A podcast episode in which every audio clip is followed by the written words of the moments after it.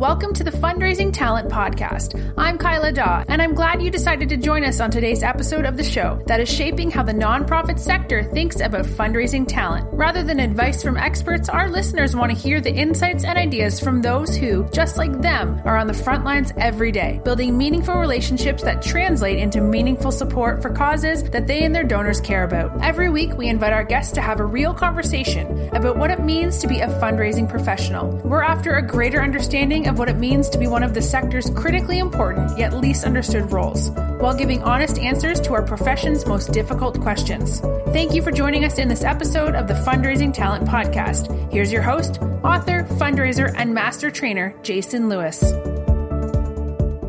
Hi, podcast listeners. My name is Jason Lewis, and I am your host for the Fundraising Talent Podcast. Before I introduce today's guest, I do want to thank our sponsor, QBAC. There's a big difference between a solution that measures a fundraiser's performance and a solution that helps a fundraiser perform. QBAC helps fundraisers to excel at their most critical task, developing deep, meaningful relationships with donors and cultivating them into lifelong givers. Give your fundraisers a better qualified portfolio, one that considers more than just capacity and simple scoring. Your fundraisers will also get insights into the hearts, minds, and connections of their donors. Fundraisers have a tough job. Help them close bigger gifts in less time by going to www.qbac.com to schedule a free demo. Podcast listeners, the Responsive Fundraising Roadshow is finally back on the schedule. We have several dates confirmed. Since 2014, our team has been providing high quality one day roadshows in partnership with nonprofit leaders who want to showcase their space and provide thought provoking and highly interactive fundraising training in their nonprofit community. Our roadshows have been described by our guest as hands down the best professional development experience that they have ever been a part of. This experience has been described as challenging assumptions with conversation inspiring content and new ways of thinking. If you would like to register for one of the upcoming stops on the Responsive Fundraising Roadshow,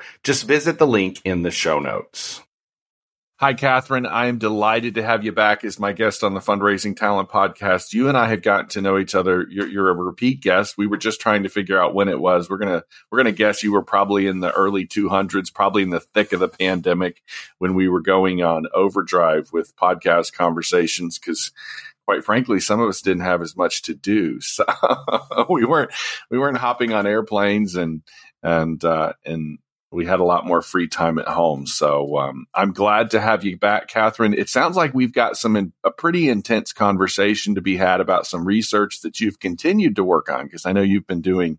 You know, one of the things I really look why I was looking forward to this conversation today. I described you to somebody else. I said, I said, Kathryn is a practitioner and, uh, and sort of an academic all in one, right? And um, and I so I've really enjoyed the previous conversation. I'm glad to have you back. Kathryn, how about we ask you to introduce yourself to our listeners? Yes, thank you, Jason. Um, so I'm Kathryn Dilworth. I have been a fundraiser for over 20 years, maybe I yeah. should start saying over 25 years. But for the last um, several years, I've kind of turned to the academic side, um, did a PhD in philanthropy and started doing research and teaching. And now I am at Purdue University in the Honors College and I'm a professor of practice for philanthropy. So I really bring that applied piece and work with students who are interested in doing this work and also just understanding philanthropy a little more, even if they're pursuing other careers. Yeah, yeah, that's exactly that's that that's why I like you, Kathryn, because you're uh, you've committed, like you said, two decades of work to the nonprofit sector and to fundraising in particular. But you're a lot like myself and others that I'm uh, that I like to sort of gravitate towards and have conversations with who are kind of asking some tough questions and sort of examining maybe if some of the foundations on which we built this profession need to be um, you know stirred up a little bit. Right? Does that sound about right? It does. And, you know, when I got into um, reading research on philanthropy, I didn't find a whole lot on fundraisers and fundraising. Um, you know, there's so many ways you can plug into philanthropy, so many different lenses. But that was really how I got started is noticing we need to um, do a little bit more research and share a little bit more information about that particular role in philanthropy. And and then, you know, I was noticing that sometimes the questions that were asked um, around fundraising, especially, um, didn't really align with the experience of it, which can sometimes happen. You know, I mean, practitioners are busy raising money and um, they don't necessarily have time to lend their voice, but that's been something that I'm really interested in just focusing on fundraisers and what it's like to be in that profession and um, you know and how right now i'm really interested in how they're doing. Yeah so kathryn you know this. We ask our guests to come on here with a big idea or bold opinion it sounds like you sort of started to tee that up. Um, and i know we're going to talk about some research that you're doing for my guests i mean my listeners. We're going to put some information in the show notes that you can actively uh, we're going to fast track this conversation, Kathryn, and get this produced. Matt's going to help me produce this pretty quickly, and we're going to uh, get this up on the air so that you can get as much engagement as possible. Kathryn, what's that big idea or bold opinion you got for us today? Okay, well, the first part of it's kind of familiar, and that is are fundraisers happy in their jobs? We've seen some really fabulous studies come out recently. The Chronicle Philanthropies featured some, and um, there's a great one that really focuses on sexual harassment out of um, the Ohio State University. And what I'm asking as a second question to my are fundraisers happy in their jobs is if they aren't, is bullying a factor? Bullying. That's a big word. I mean, it's a little, it's, yeah, that's a, that's a, the, I remember bullying being talked. It was so, so you and I are about the same age. And, you know, bullying was something that I think we're that last generation that sort of maybe parents and schools and everybody sort of tolerated it. It was sort of part of that self esteem movement and all that sort of thing. But as my, as my wife and I got married and we had children, you know, we, bullying became something that we took a little bit more seriously. Um, and Kathryn, I have to say, I think you're the first person. I'm sure other people have used it, but I don't know that I've heard anyone else apply that question to the fundraising profession in particular. So, um, I, I, get the first question. We don't have to unravel that quite so much yet, but unravel that second question for me some more.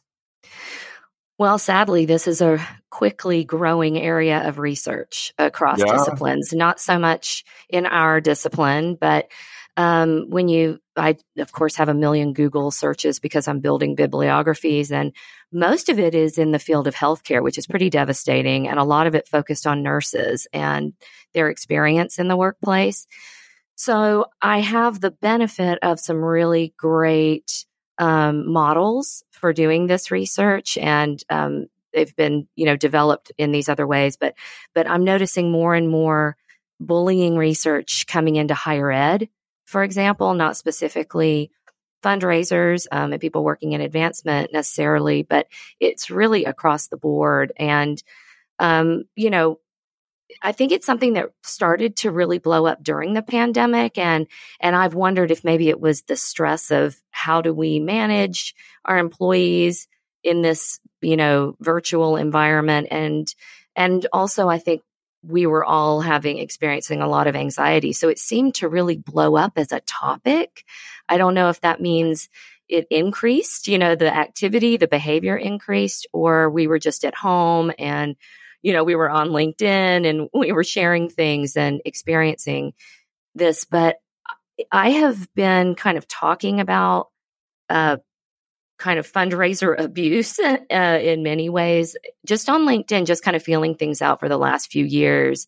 I've experienced it myself in this work. It, so of course it, that it was on the front of my mind, kind of wondering how prevalent it was. But I've had tremendous response just from blog posts and just kind of bringing it up as a topic. And I started to realize that it really could be a factor. And I, I just wanted to test that. So I'm guessing someone like yourself, sort of in because this is not this is not a differentiation that I've.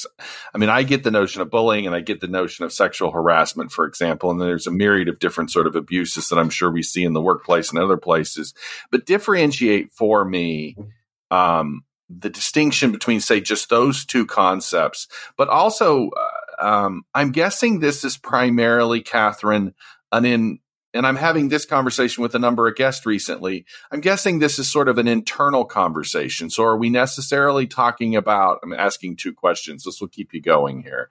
Um, different the differentiating between the other abuses that we sort of experience in the workplace.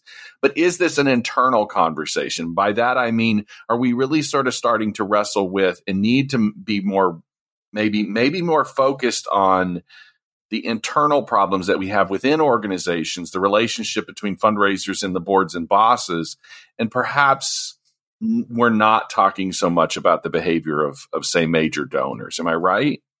Well, you know, I've, I've I asked that question, and there uh, one of the questions in there is kind of who um, Who's doing? Who are it? you experiencing this with? And and I have early findings. You know, I've I've not yet had a hundred people uh, uh-huh. participate uh-huh. in this study, but we're getting close to that, and it is overwhelmingly supervisors. And so, yeah. you know, I think that's something that anecdotally um, we've we've kind of bandied around. Now, this is not. You know, we don't know if this is the final answer, but um, but I on some of the previous studies, this is where I really nuanced this study, where, um, you know, instead of asking a question, uh, say, for example, sexual harassment, which is a form of bullying, I used some scales, well developed scales, and used their questions and adapted them for our environment. So it's really helpful because this study that that that we're doing it kind of explains what bullying is as it's asking questions. And I think that's really important because, you know, bad behavior um, can have a lot of different names and we can, you know, call it different things and we can value it differently as well. So this is kind of the scientific uh, definitions and it's, um, I mean, kind of the, the, there's just a lot of ways you can be bullied. It can be an emotional, it can be physical, but then there are other questions that ask that give um, specific examples. And so it's kind of like select all of these things you know that may have happened. Were you did you have your ideas taken away? You know were you made to feel like you weren't valued? You know that questions like that. So so people have a lot of options. So it's really about not just were you bullied but in what what form does it take in our profession? Um, I have a question in there asking if um, quantitative metrics are used as a tool to bully. And actually, I'm not getting the response that I thought. That was a, my hypothesis would have been that it is, but it's not as prevalent um, as other other forms of bullying. And um, so, you know, it's just been it's been very interesting. But I I will say that uh, the there are many, many, the percentages are very high for bullying. Um, one of the reasons why I want to promote the study at all is because I, it also is a study for people who've never been bullied. And I really want yeah, them yeah. to take it as well because there, there's plenty of opportunity to go through the whole thing and say, nope, never happened, never happened, you know, and I want that because we need that information to find out how common it is. Is it just the people who've suffered who are taking, you know, participating in my study, for example.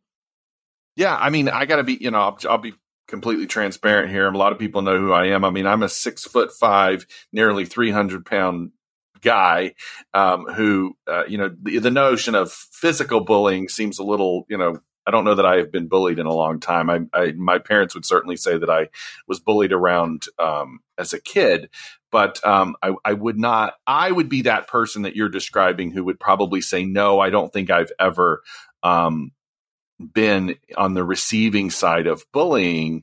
Um, but I guess I could, if I sort of take away that physical, that assumption when I, because I character, you know, I sort of correlate, I relate bullying with more of like physical uh, mm. physical treatment. But it sounds like you're talking about emotional abuse and you're talking about even the way that we evaluate performance. Um, yeah, like, like, so we're talking, and I've said this on the podcast many, many times, probably said it with you. I have, lar- I have always been of the opinion that fundraising has a, supervisor problem right now than we have a fundraiser problem. You know, this question of um, you and I are reading the same articles, in the Chronicle recently, you know, published its latest article that said that you know we can't find fundraisers and i'm like i think there's plenty of fundraisers out there and i think there's even more people who are perfectly capable of fundraising but we're not creating environments where these people can thrive. And I'm guessing that research like you're trying to, uh, you know, conduct and, and impart wisdom with, um, is is with the aim of trying to create those kind of thriving environments. Am I right? It is. And you know, it's just you don't think about your the way you described it is so typical. Um, you know, it's kind of like the bully in the schoolyard and he beats you up. But yeah. um, but bullying can be very subtle and uh, sometimes those are like the most successful bullies out there. Just things like using the silent treatment, disregarding your work, spreading rumors, you know, singling you out, these little, um, you know, making false accusations. These are some of the options that, that people have, um, all the way to yelling, you know, yelling at you, embarrassing you, accusing you of things you haven't done. And, and so we're starting to understand bullying in a much bigger way where you know, it's really customized. The form can be customized to the bully, and the bully can customize to figure out that one thing that's really going to mess you up. But the outcome is just this feelings of dread, feelings of fear. I just can't, oh my gosh, you know, I've had individuals uh, describe their bullying experience at fundraisers specifically, and just like, oh my gosh, I hear the ding on my outlook and I my whole I tense up. I'm just like, oh let please don't let it be them, you know, and um, you know, I what I'm not testing yet, and of course what I'm interested in is going, you know, if this turns out that it is mostly supervisors, you know, I want to get in and find out a little bit more about them to to find out, you know, what's going on there that that they may see that as a as a as an option for management and you know there's certainly a lot of research already on yeah you can you can get people to kind of work better and have better results if you're yelling at them all the time um, but but they don't want to stick around you know um, and i and really you know the other thing that's that's a very interesting kind of thing to consider with all of this is this is philanthropy of all places. This is where you know we're we're guiding people towards private action for a public good. We're building these relationships with our donors and with you know people who are who are involved in our organization and of all places for it to be toxic uh, which is of all the reasons that fundraisers so far in my study want to leave uh, their organization and and most do the number one reason is a toxic environment so really we're asking these professionals to go out and, you know, kind of build these trusting, often very, you know, these strong affections for donors and really help them do something that's really meaningful to others and to them themselves, uh, taking taking this action, participating in philanthropy, and then treated badly at work. So I don't think anyone deserves to be treated badly at work. Um, but it is ironic that it happens, um, you know, doing this work. So, what is okay? So you've you've had some responses, and sounds like you have anecdotal responses, and I think um, in order to afford our listeners some um, let's just make this compelling because I know that when you reached out, you said, you know, you want to get some more engagement in this particular research. And I think what might be particularly compelling for our listeners to hear is perhaps some of the anecdotal examples of what you're hearing. Um, even myself, as I, you know, I spent I think 16 years actually on the payroll, working for organizations, working for boards and bosses, raising money. And I'm thinking, okay, can, you know, what, so what are the, some of the stories? I'm guessing you can share some of these stories, obviously not disclosing personal information, but what kind of stuff are you hearing? So, you know, a lot of what there's two things I'm hearing the most with mm-hmm. fundraisers. Mm-hmm. It's either just straight up using aggression to manage and to encourage fundraisers to work at a at a steady pace and to and to successfully bring in dollars. It's kind of that more what you would think of as more bullying, like get out there. That's not good enough, you know, this kind of thing. And just just this really aggressive approach. And the other most common thing I'm hearing has more to do with just um, a lack of understanding about how fundraising works on behalf of leadership or a supervisor. And that form is just a fundraiser has nothing to go with, but they're given this huge, um, you know, kind of goal. And they're, and the supervisor says, I don't want to know, I don't want to know how this is done or anything. Just go do it.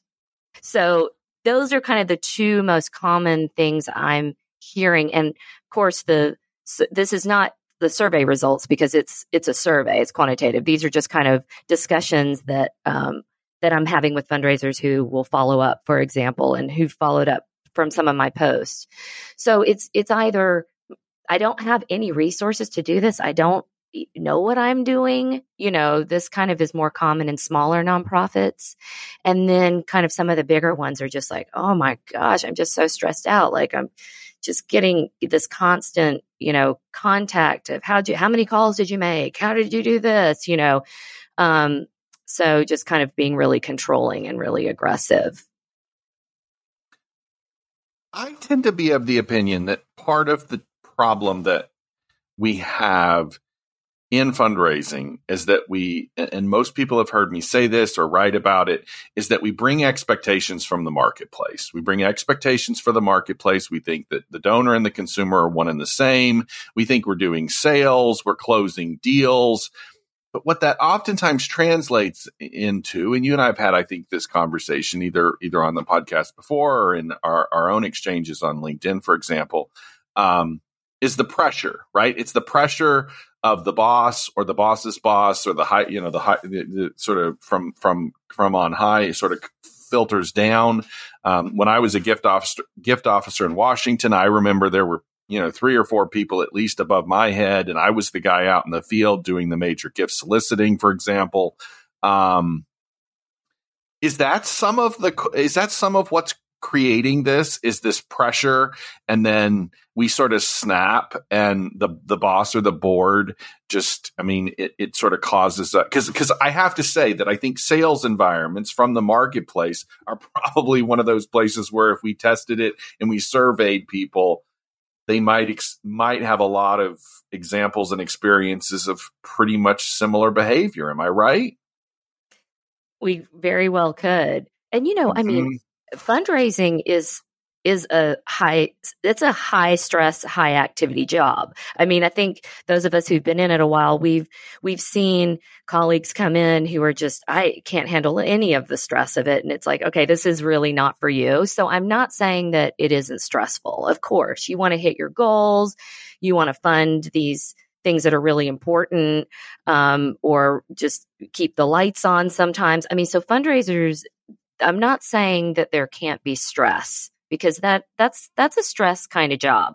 Um, you, it's exciting too, you know. So it's up and down, like, oh my gosh, I have to do this, and then yay, look at you know, look at what I've done.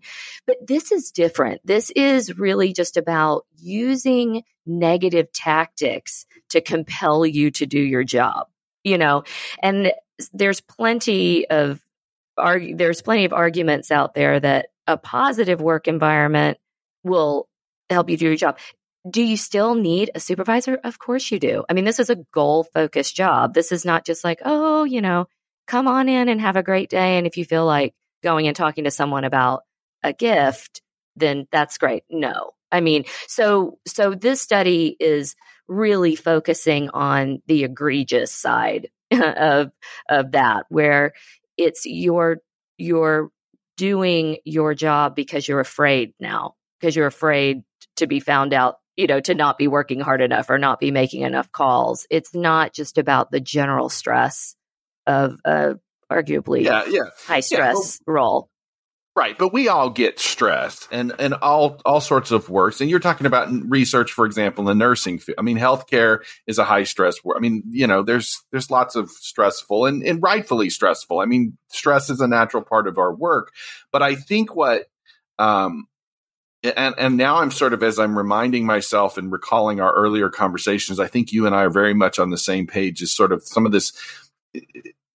It's it's the predictability. It's the assumption where I think the pressure comes from is the assumption from the boards and the bosses that we can predict outcomes in this work that we can't actually do. And I, I seem to recall you and I having some conversations about the wealth, the practices of wealth screening. And I know our, our firm is one of those firms that's adamantly opposed to that sort of practice of basically, you know, gathering information about our donors, which then feeds into the minds of the boards and the bosses, the supervisors who think, oh, Mr. and Mrs. Smith can give us X number of dollars because we've seen it on their credit check and then that pressure translates down into this bullying like behavior on Sally or Jane or Joe who's taking people out to lunch. I don't care how much money they've got in the bank. You can't. No, it's not going to happen in that sort of very linear, predictable sort of way. And I would think that bullying is sort of that awful of human behavior that has a way of manifesting itself in the midst of all that. Am I right? We're creating these environments that are highly conducive to the worst of who we are as human beings, is what I'm getting at. Am I right? I think I, I think you're onto something and and I and your example is actually one that I've not thought about, but obviously there's something going on in the environment. And so what you're describing is these these kind of progressions you know that are handed to mostly probably, you know, boards are often made up of corp people from the corporate side of the house yeah. and they yeah. read that not not recognizing or acknowledging that there's no product here that anyone's yeah. selling you know no one goes home with anything they go home with less actually and that it's a total totally different sell because yes. it it you know and and so so I think that I, I am going to think about this and uh, because my next thing is hmm um, you're giving me ideas but, but you're right that that could very well re- result in a board it's like you lazy fundraiser we've got this right here in front of our faces we can see it this is supposed to result in this way and you're not doing it so you're clearly not doing your job and uh, I, I think that could be a very I mean, real I, example. I mean, yeah, yeah. I mean, you and I could just go on about this for for because you're doing the research and I'm sitting here reading, you know, in my own writing, trying to make and and and thinking through the the hundreds of conversations we've had here on the podcast, and I have just become staunchly of the opinion that early 20th century fundraising practices are rooted in market the assumption that that, that it's all that we can just sort of mimic the marketplace well, when you have producers and consumers, and we assume ourselves as the producers with something to sell to our consumers, it becomes this sort of competitive marketplace like environment, which is not conducive for gift exchange. You know, it's a difference between selling a, you know, the, this widget in my hand and closing a deal today because you place a certain amount of value on this product versus a gift exchange that's rooted in genuine relationship and the trust and rapport that exists between two human beings. Um, I mean, you and I have never exchanged anything monetarily or physically or any sort of way, but we have taken the time to develop rapport and trust and familiarity to the place where if you and I were in the room, we could exchange gifts. I could buy you lunch, you could buy me dinner, something like that. That's more consistent with actually what fundraising is but we've taken all these wrong assumptions and i think that's actually where some of this this stuff that you're zeroing in on i don't know you've got me on my soapbox now. How how much further down the road are we going to go before we have people like yourself who are talented experienced fundraisers who also decide to go down the academic route and start researching their unfortunate experiences like you or any of us have had in the workplace and are going to start saying, Hey, our expertise is all wrong. No, this isn't the way. It's not supposed to work like the market. I'm not your damn salesperson peddling your products, coming back with a check.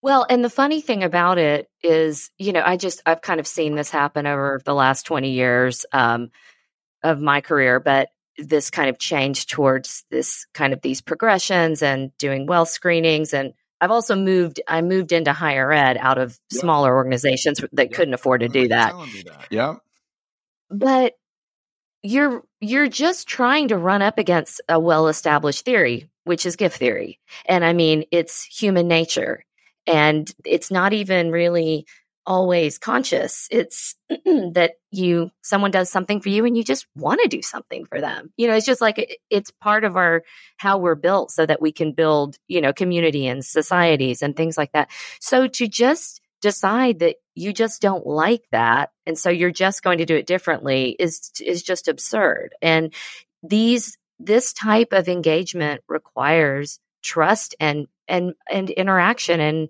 and getting it doesn't it's not even about friends you know on the in the professional realm although often you do become friends but it's not even that kind of thing. It's just like i trust you to help me know what what i need to do with this money. Here are my interests. You're kind of my guide. I trust you that you're going to help me kind of do the right thing um, with with what i want to do in philanthropy.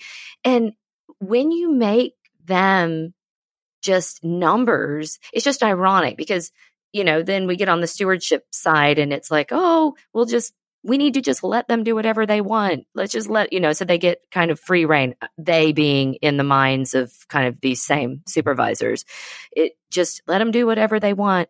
Well, you're it's all about them now on this end but before they were just a number and actually if you'd let us build a trust together we'd be doing what's actually wonderful for them and exactly what our organization needs and not have them kind of controlling you know it all. So that's kind of it just it, it it's it doesn't make sense just in terms of how humans engage with each other. And when you're doing philanthropy that's such a heart centered activity. I don't care if it's a financial tool to someone when they get started it's heart centered once they get once they get into it. They it feels good to do good things.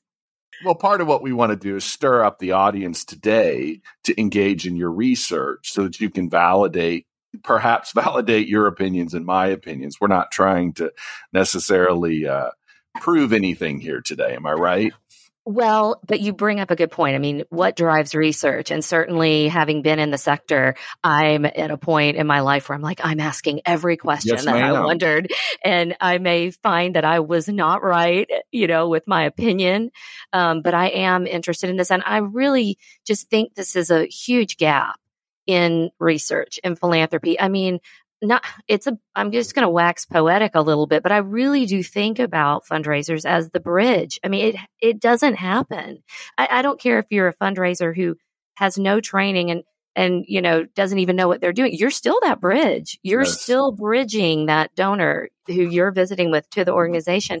And it's those of us who've been in it a while we experience it that way. Whether whether our organization knows that that's what we're doing or the donor knows what we're doing. We feel it. We feel that we're bringing that case for giving this this need and and and seeing if it sticks and looking for what does you know and how how to how to support the mission and it we without us it doesn't happen and why is no one really looking at us you know and and it's time to really go in this direction that a lot of a lot of professions are which is you know kind of let's establish how this work is supposed to be done. I mean, we certainly do a lot of research on the back end, like what works? What are donor motivations? How many times can someone be asked, you know, before they're going to give all, all, all this kind of stuff that we get a lot from, from these kind of corporate tools.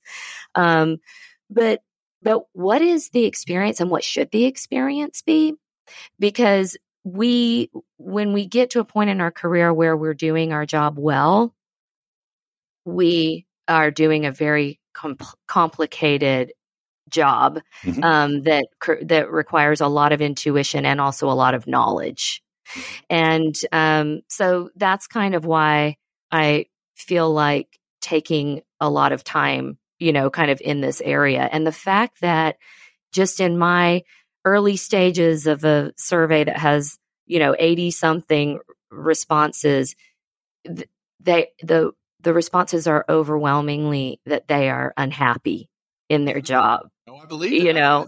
I, I I'm reflecting on Lesley Alborough's research when she was she uh, you may know Lesley um, she was at the University of Kent and her paper her uh, dissertation basically came to the conclude this notion of the fundraiser being that bridge to use your term the bridge she's talking about how the role of the fundraiser is largely that of a mediator of the gift. You're mediating a gift exchange between an organization the, you're basically mediating a process between beneficiary and benefactor. But if you look at her research you can see it. I mean, just in the sort of the preliminary uh, description of what Lesley talks about, you can see the same language that if you read right between the lines, there's the, the concern of donor dominance, the concern of bullying, the concern that boards and bosses don't know what the hell they're doing. And then what, what a person like your, yourself is doing is you're taking it a step further and you're asking those questions. You know, you're taking, you know, some of the st- some of the stuff that she's sort of articulating about the fundraising process, you're on the other side of it and saying uh, when this when this process breaks down, what's the experience? We say it responsive. One of the things we're constantly saying is that the fundraising experience should be meaningful for those on both sides of the exchange right? The person on the receiving side and the giving side essentially should be ex- experiencing a very meaningful and uplifting experience. And what I'm hearing from you and just the preliminary results you've got, people aren't saying they're getting that, are they? They're not. And, you know, if we can really get good evidence for what the fundraiser experience is, what it needs to be to be successful, then we get to unpack that kind of go in and and backwards the engineering, you know, mm-hmm. and develop management models that are not only effective but ethical, yep. you know. And so that's really where I think the long-term power is in this investigation because that's what fundraisers seem to really need is better management. Better management, better resources. They're willing to do this work that how many of our friends have said to us, I would never go ask anyone for money, but we, enjoy, you know, we, that's our work. That's what we enjoy. We get a lot out of it. How can we be managed in a way that, that makes us want to stay at our organization and that, that makes us successful in our job? And we can't create that model until we know, until we have this evidence. So, you know, how many, how many training, um, you know, organizations out there talk specifically about how you manage your fundraisers. I mean, there's a lot about how to be a good nonprofit leader. Is it just is it just the is this just the is this just the burden of because you and I are about the same age, we've committed the same you and I you and I have both committed our entire professional career to this particular field of work and we've got the same timeline for the most part. And I just wonder if our burden, our generation of of fundraising professionals, of leaders, whatever you know, thought leaders, whatever you want to call us, um, is is sort of just this cleanup and remo- and moving away from some of the warm and fuzzy assumptions about how this really works. It's you're right. It's complicated. It's complex, difficult, messy, human to human sort of work. We have historically done it in an arm's length in order to avoid that. But as you know, as our mailboxes and inboxes get bombarded with more and more appeals, we're going to have to engage with our donors in more meaningful ways. And consequently, we're going to have to, the warm and fuzzy, the, the assumptions that this is just warm and fuzzy stuff is going to have to go out the window. It's not warm and fuzzy. It's not easy. No, no, it's not easy. And, um, and I think the this idea that we can just automate it is is just yes, right. really behind a lot of these challenges. It's it's completely and utterly customized. It is about human beings wanting to do something for others and there's another human being in the form of fundraiser there as well. So their approach is customized to them and the, I mean it just it is it's a it's a relationship there's the quote. You know? the, there's the quote of the day. I mean, and, and let's add to that. Let's build on that. It's uh, what do you say? It's utterly and completely customized. Customized. and I would say let's take that to another degree and say that the to the extent that your expectations and as the expectations increase, that becomes more and more true. Right? I mean, if you're going to do it in an arm's length and all you're asking for Mr. and Mrs. Smith to give you is a hundred dollars, sure, you can avoid that all you want. But as your expectations of that donor go higher, um, and generally if, and, and, and, unrestricted because that's what a lot of us are saying is is that donors need to be more and more willing to be more gracious more generous in faster time and more unrestricted that's going to mean a greater burden on the fundraiser to invest in high context meaningful relationships and damn it if your board if your boards and your bosses are bullies it ain't going to work well and you know throw us a bone. Like, here's another thing invest in a in a highly functioning communications enterprise. Mm-hmm. I mean, you know, it's kind of like they these are these areas, uh, you know, that that aren't kind of a priority, but this okay, so we're trying to reach a lot of people. So we're trying we're trying these appeals and things like that.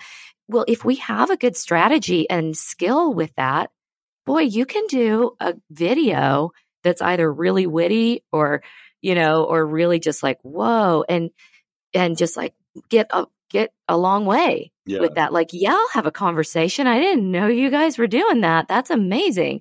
Um, and that doesn't happen either. So that's, I think, what's coming in with the fundraiser saying, I don't have the resources. They have to be everything. They have to define the mission, sell the mission, help people understand why that matters to them. Like all of that, that entire job is often the job of the fundraiser. And so these are other ways that um, you can help set a foundation, but you know, it's hard.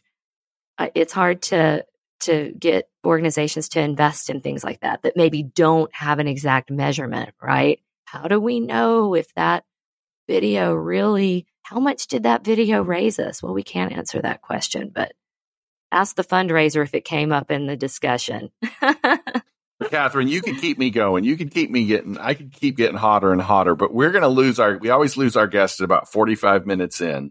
Um, Apple has this way of telling us when our, when our, uh, when our listeners arrive at work or wherever they check out on, check out on us or whatever. Um, I want to wrap this up with just the question of, um, where do you think this is, what, what do you think the outcomes are going to be?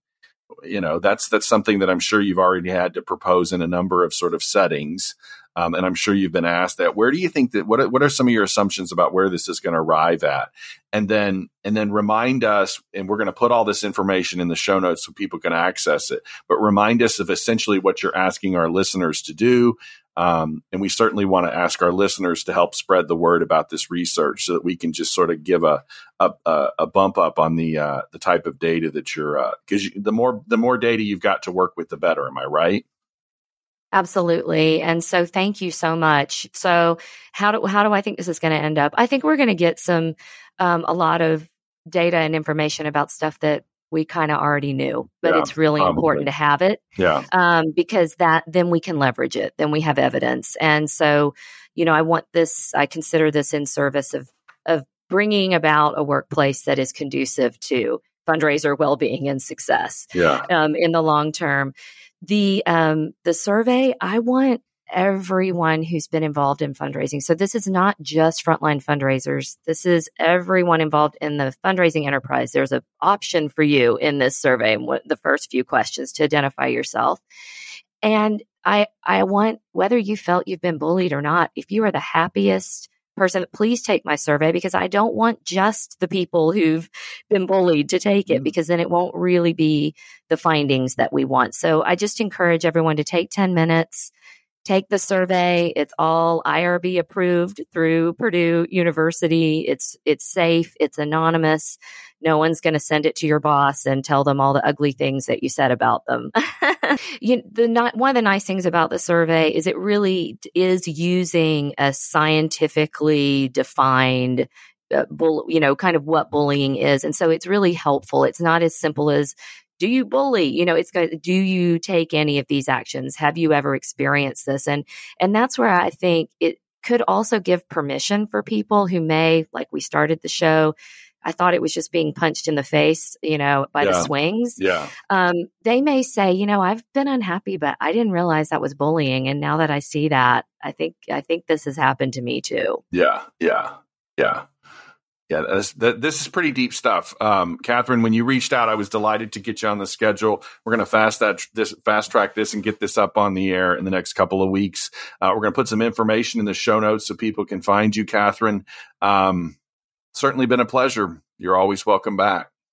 Thank you so much. And thank you so much for letting these topics come into your podcast and for, for elevating them. So I'm so grateful for that.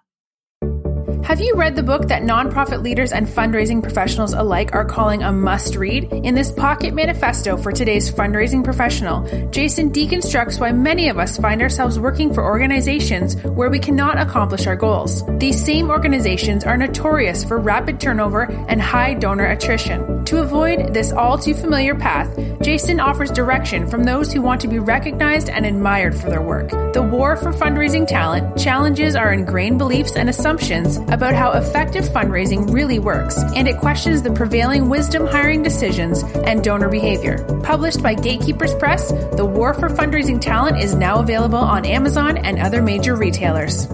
We want to thank you for listening to today's episode of the Fundraising Talent Podcast. We hope you enjoyed today's show and hope you will come back for next week's interview, where we will discuss with those on the front line who are defining what it means to be a fundraising professional. If you'd like to be a guest on the Fundraising Talent Podcast, visit our Facebook page or email Jason at jason at lewisfundraising.com. In your email, be sure to tell us about where you work and why you believe you would be a great addition to the upcoming lineup. Thank you again for joining us today, and we look forward to you being a part of the conversation as we shape how the nonprofit sector thinks about fundraising talent.